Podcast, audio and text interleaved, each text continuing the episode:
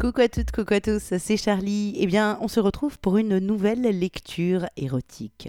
Et oui, le podcast consacré à la littérature érotique continue de plus belle et j'espère bien qu'il ne va pas s'arrêter de sitôt. Alors, cette semaine, je vais vous lire une nouvelle qui est écrite par J E J E c'est à la fois un auteur et un peintre aussi. J'avais déjà lu une nouvelle de lui, c'était... c'était C'était Histoire de la mort qui eut une maîtresse altruiste. Vous pouvez retrouver le podcast de cette précédente lecture sur mon site charlie tiret live show point com. Donc avant d'être auteur, Gier est avant tout artiste peintre. Il peint à la fois des animaux euh, assez majestueux, panthères, éléphants, rhinocéros, et aussi beaucoup de femmes nues, beaucoup de peintures érotiques. J'adore son boulot. Si vous voulez découvrir son travail de peintre, je vous invite à le trouver sur Facebook, J E de J E, G I E R. Et puis sinon, il a deux blogs. Eh ouais, il en a pas un, il en a deux. Il a carnet des roses point canal blog point com et vous pouvez aussi retrouver son travail sur J E point Audexpo point com. Et alors, depuis longtemps, J E aime mêler l'écriture et la peinture. D'ailleurs, en ce moment, on voit ça sur Facebook. Il fait tout un travail euh, autour de témoignages. Il a appelé ça les petites chroniques des roses. C'est à la fois des témoignages de femmes et du coup une illustration, un dessin qui vient illustrer. Ça, c'est à trouver sur son Facebook. Et là, la nouvelle que je vais vous lire, c'est une nouvelle. Alors, je ne sais pas exactement quand il a écrite. C'est pas très grave. Euh, c'est une nouvelle que je vais appeler euh, ah, trois janvier deux mille quinze, pardon. C'est une nouvelle qui est publiée sur le site Atramenta point net. Atramenta, j'aime bien ce site, c'est un site qui permet de s'auto-éditer. Il y a toutes sortes de genres littéraires et qui permet de lire plein de choses, de découvrir plein de choses. Donc, sur Atramenta point net, j'ai trouvé Le cœur de la matière, écrit par J E C'est une nouvelle que je qualifierais d'érotico-fantastique. Artistique ou érotico-artistico-fantastique. On parle d'érotisme, de désir, on parle de vie, on parle d'art, de recherche de la vie dans une œuvre d'art. On parle de plein de choses. Le mieux, en fait, c'est que je laisse place aux mots de J E Alors, Le cœur de la matière, écrit par J E publié sur Atramenta point net, c'est maintenant. Bettina sort du métro et se dirige vers l'atelier des cultures où elle doit poser. Elle est jeune, légère et pleine de sève, à l'image de l'atmosphère fraîche et joyeuse du début de l'été. L'atelier est situé dans une grande avenue populaire. Elle ne manque pas de charme ni de vie. Schlesischstrasse est animée par les commerces qui offrent une panoplie de produits et de petits services à la population modeste et bariolée de ce quartier. Un immense graphe rouge et jaune sur un lumineux fond vert signale l'hôtel X-Berger. Ici, une friche, plus loin un terrain vague. Zur Festenecke clame l'enseigne d'un café à la façade émeraude. D'autres sont blanches ou rouges. Il y a des arbres, de l'ombre, beaucoup de voitures et le U-Bahn jaune est aérien. Au numéro vingt-sept, une ancienne manufacture.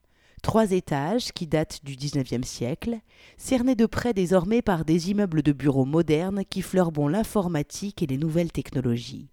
L'atelier est au rez-de-jardin. C'était un hangar. Il en a gardé tous les attributs, le froid, le gris, l'absence d'âme. Des dizaines d'ouvriers fourbus et mal payés ont dû s'user les mains et le dos dans ce lieu peu accueillant. Il contraste avec le reste du bâtiment, aujourd'hui centre culturel qui reçoit des jeunes gens de toute l'Europe. On trouve des tags, des traces de peinture, des installations, des mobiles. Les couloirs et les montées d'escalier sont peints de couleurs vives, ensoleillés et de motifs abstraits. La cour est plus ou moins gravillonnée ici, plus ou moins bétonnée ailleurs, c'est selon. Une vieille Ford immatriculée en France débute son agonie dans un coin de la cour. On fume, on boit. Les jeunes Européens trouvent leur liberté, où les ouvriers de Berlin perdaient la leur en vendant leur énergie pour des salaires de misère. C'est dans cette turbulence que Nako aime se retrouver. C'est ici qu'il œuvre. Il est sculpteur, ou plutôt plasticien. C'est ainsi qu'il faut dire. C'est tellement plus moderne et branché. Ce mot sert de paravent pour justifier les créations et les concepts les plus étonnants ou les plus incompréhensibles. Égard à qui ose dire qu'il n'aime pas. Il sera aussitôt classé dans les basses couches de l'humanité, celles qui sont insensibles à l'art, qui n'ont pas la connaissance, les clés pour comprendre. Le talent du plasticien est celui de la différenciation sociale ou culturelle. Le savoir-faire, la maîtrise d'un geste, d'une technique y ont peu de place. La seule virtuosité qui compte est celle qui consiste à faire parler de soi. Certains sont rompus à cet exercice. Nako est donc plasticien et travaille le minéral. Il a l'obsession de l'existence de ses œuvres. Il veut que la chaleur de la vie soit palpable dans la froideur du marbre et de la pierre. Quand tu mets ta main sur la statue, il faut que tu sentes battre le cœur. Quand tu mets ton oreille contre la matière, tu dois entendre le sang qui coule dans les veines. Tu dois le voir. C'est ce qu'il dit, Nako, avec son accent hongrois. C'est à ça qu'il travaille. C'est dans cet atelier et face à cet homme que Bettina va poser. Elle est blonde et ses yeux bleus sont une lave lorsqu'elle les pose sur un homme. Ils servent à masquer la dureté qu'elle s'est forgée et à donner l'illusion des sentiments aux autres et à elle-même. La promesse de son œil ne correspond que rarement à celle de son cœur. Elle aime les corps, celui des hommes, le sien, et la rencontre de l'un avec l'autre. Elle aime se montrer et se dénude sitôt arrivée. Nako lui explique ce qu'il veut. Elle sera debout, une posture élancée difficile à tenir. Le corps nu que la jeune femme dévoile a les moyens de tenir et d'encaisser l'inconfort de la pose. Ferme, svelte, les muscles longs et bien dessinés, Nako déchiffre la femme. Il sait qu'il a devant lui le modèle indispensable à sa création. Aujourd'hui est une séance de repérage, d'essai, de prise de vue. Bettina monte sur l'estrade. C'est une sorte de socle gris, un minéral rugueux peu accueillant qui meurtrit les pieds, dont le contact glacial semble à cent lieues de la recherche de vie de Nako. Mais qu'importe, elle prend la pose. Le plasticien s'est mis de suite au travail. Il tourne autour de son modèle, s'affaire, prend des repères, fait des photos, des croquis très rapides, note, pose des marques. Bettina n'aime pas le regard de l'artiste. Lorsqu'elle est nue, elle aime voir l'admiration et sentir le désir. Il n'y a rien de tout cela chez le sculpteur. Il n'aime pas ses modèles. La séance dure longtemps. Le corps s'ankylose. Le froid gagne les pieds du modèle. Elle bouge ses orteils pour les réchauffer, en vain. Son attention se porte sur un fantôme situé dans la partie sombre de l'atelier. C'est un long drap noir qui recouvre entièrement une statue haute d'environ deux mètres. Le temps d'une première pause est arrivé. Bettina demande à Nako si elle peut regarder l'ectoplasme géant. Il donne son consentement et sort de l'atelier. Toujours nue, légère, sans le regard dur du sculpteur, elle se dirige vers l'étoffe qui dissimule un homme de pierre. Un corps long et mince comme elle les aime. Le travail est d'une singulière finesse. Les veines de la statue laissent couler le sang. On le devine, transportant la vie. Les yeux quasiment transparents ont tant de choses à dire. Elle ne peut s'empêcher de toucher la chair de pierre, le contour du visage, les muscles, les fesses, le sexe. Elle a le sentiment d'une érection sous ses doigts gourmands. Des frissons déchirent son ventre. Entre ses cuisses, un volcan brûle, prêt à entrer en éruption. Clitoris, vagin, utérus, toute sa matrice est en feu. Elle est humide. Approchant sa bouche du sexe de pierre, elle croit percevoir le battement du sang dans les veines et le membre qui se tend sous l'effet de ses lèvres. Comme si la pierre réagissait à la caresse de chair. La pierre a le goût et l'odeur du désir. Dans sa bouche, Bettina accueille les premières sécrétions. Nako entre. Elle retire prestement sa main, et c'est la bouche humide, l'entrecuisse mouillée et toute nimbée des odeurs des corps désirants qu'elle reprend la pose avec des images dans la tête. Un sexe brûlant dans sa main, des poses érotiques, des convoitises dans son ventre et dans sa bouche. Ses yeux croisent le regard de la statue. Ils se parlent.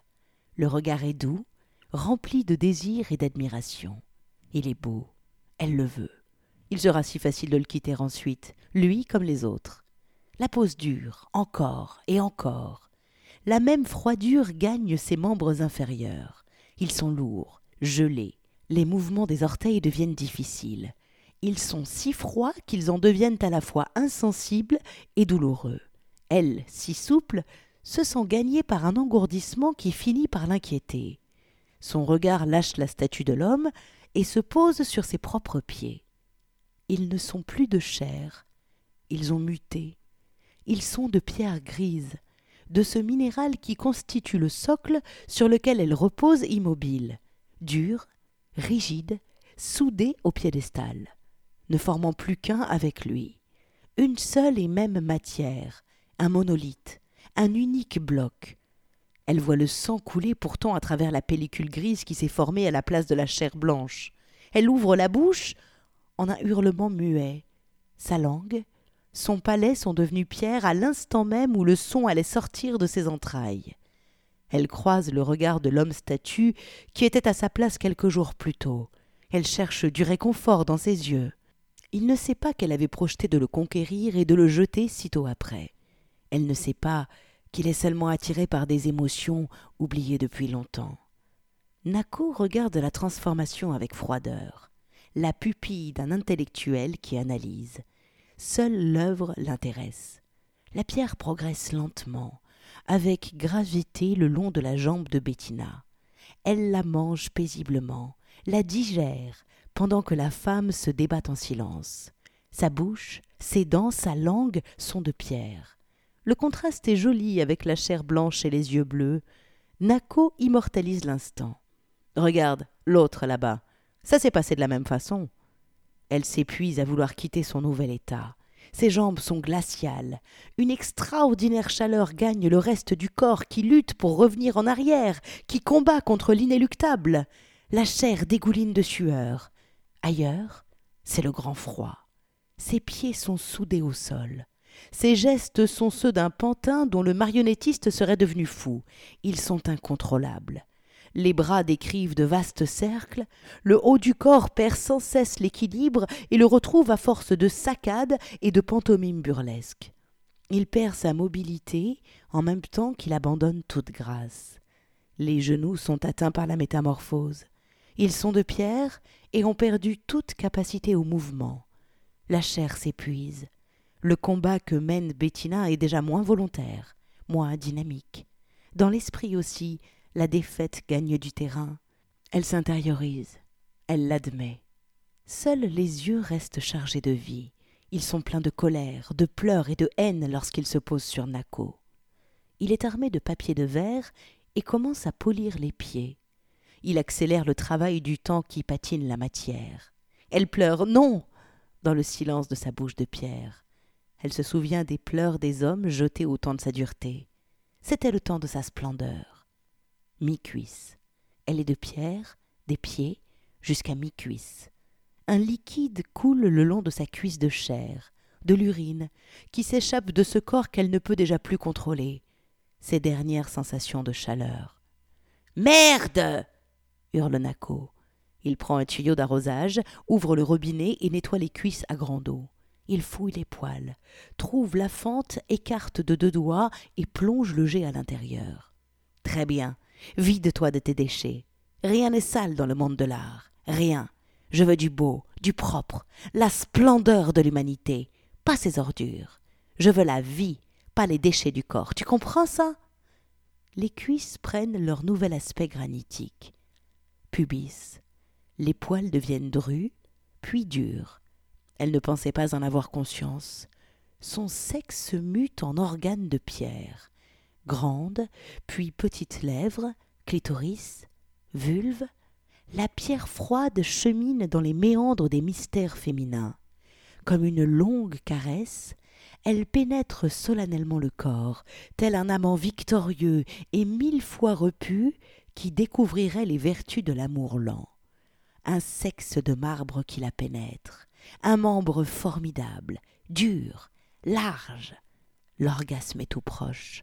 Seule la terreur annihile le grand tremblement, long, infini, éternel.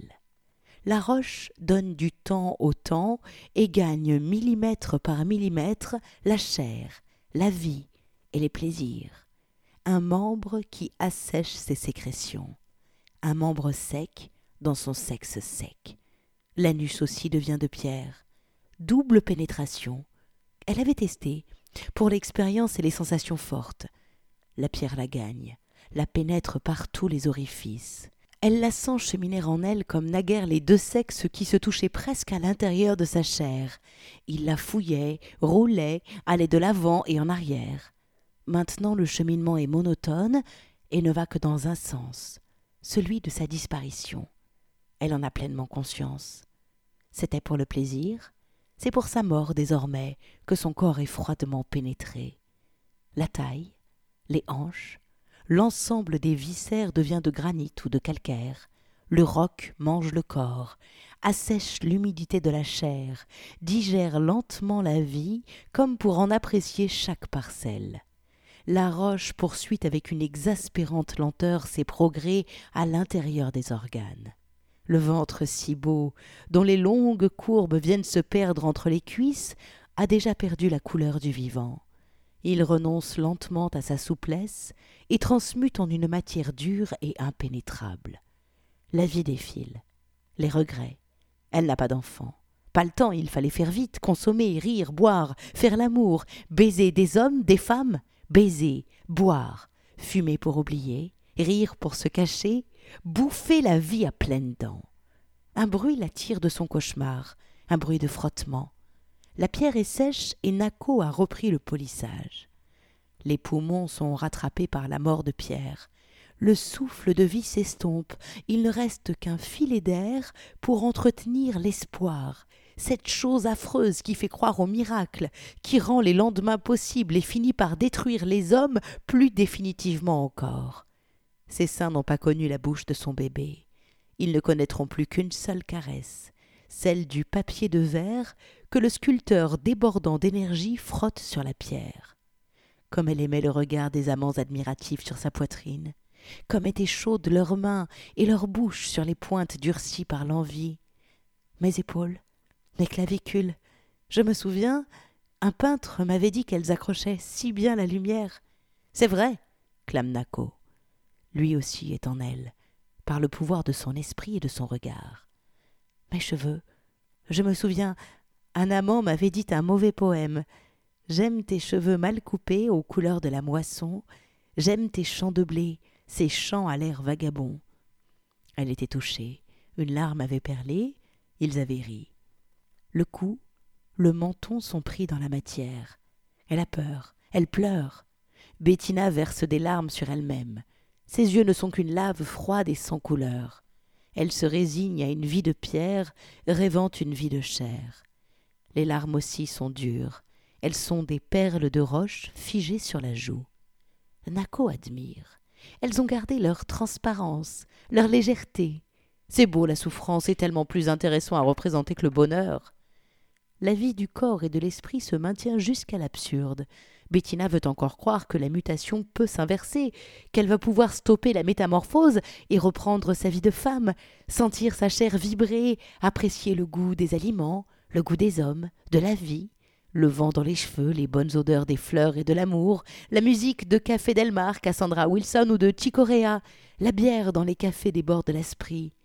Elle y croit encore, alors même qu'une nuit sinistre et silencieuse assombrit l'atelier. Il est quinze heures trente, il fait grand soleil. Elle est toute froide désormais. Bettina est un bloc de granit. Tout son visage s'est transformé en pierre, ses cheveux aussi. Il n'y a plus de champ de blé mais de la paille séchée, grise, inerte. Dorénavant, elle sera statue, œuvre d'art, amie obligée et silencieuse de l'homme-statue. Éternels amants condamnés à se regarder, à se parler avec les yeux, à se toucher en esprit seulement. Deux cœurs secs, eux aussi. Le travail de finition du sculpteur a duré des mois. Après avoir fait l'objet de nombreuses expositions itinérantes, les statues sont revenues au numéro vingt-sept, Schlesischstrasse. L'œuvre de l'artiste suscite admiration et interrogation quant au procédé utilisé. Il ne dit rien sur sa technique et le matériau, se contentant, à l'image d'Ousmane Sow, d'un mystérieux « c'est secret ». Naco n'a jamais cherché à vendre ses œuvres, mais il a accepté de les louer à des entreprises qui tentent d'adoucir leur hall d'accueil, leurs séminaires et leurs inhumaines activités. L'art est un bon alibi. À chaque anniversaire de la métamorphose, l'espace de quelques instants, l'homme-statue redevient de chair. Seul son sexe reste de roche. Bettina ne quitte pas son corps de pierre, mais sa matrice retrouve la douce chaleur de la chair et son cœur pulse quelques secondes. Battement discret que l'homme ne perçoit pas, car l'organe est enfoui sous la pierre. Les deux amants s'unissent alors, le cœur de l'homme contre la pierre de la femme. Bettina accueille volontiers le sexe de granit. Elle aime être désirée, aimée, mais renonce à exprimer son plaisir. Il adore l'instant où elle cède, même s'il la sait incapable de s'abandonner. Elle suscite une envie. Il la satisfait. Il ne sait plus très bien où est son cœur. Il y a un gouffre entre eux. Ils n'ont pas trouvé le pont qui leur permettrait de se retrouver. Baiser, ainsi, est à la fois leur triomphe et leur défaite. Aux environs du vingt et un juin, la grande avenue de Berlin bruit de gémissements et de respirations accélérées. Ceux de deux corps qui se rencontrent et de leurs âmes qui se perdent de vue. Les habitants de la rue mettent le nez à la fenêtre. Les jeunes amants s'en excitent et vont faire l'amour. Les vieux dissertent sans fin sur l'indécence des jeunes qui ne pensent qu'à ça. Mais personne ne sait réellement interpréter cette plainte. Et la rumeur berlinoise reste un mystère pour tous ceux qui l'entendent. Seul Naco sait traduire la tragique et languissante mélopée de la vie. Voilà, c'était le cœur de la matière, une nouvelle, je vous l'ai dit, érotico-artistico-fantastique. Étrange, moi j'ai beaucoup aimé, j'espère que ma lecture vous permettra d'apprécier le texte autant que ce que je l'ai apprécié en le lisant. Si vous voulez le lire par vous-même, d'ailleurs rendez-vous sur le site atramenta point net, vous tapez dans la, le truc de recherche J E, G I E R, et vous allez tomber sur sa fiche auteur, le cœur de la matière, qui est en libre lecture. J E, si vous voulez découvrir aussi son travail de peintre, et oui, il peint aussi des nus érotiques absolument magnifiques, des animaux... Euh, avec une espèce de puissance qui s'en dégage, j'aime vraiment beaucoup son travail.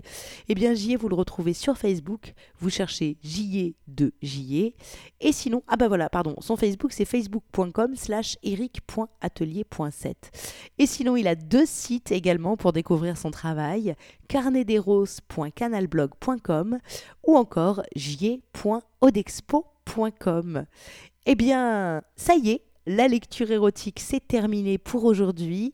Vous pouvez bien entendu retrouver le podcast et le podcast de toutes les précédentes lectures érotiques sur mon site charlie tiret liveshow point com. Vous pouvez reprendre une activité normale et moi je vous dis à la semaine prochaine. Ciao, ciao, ciao.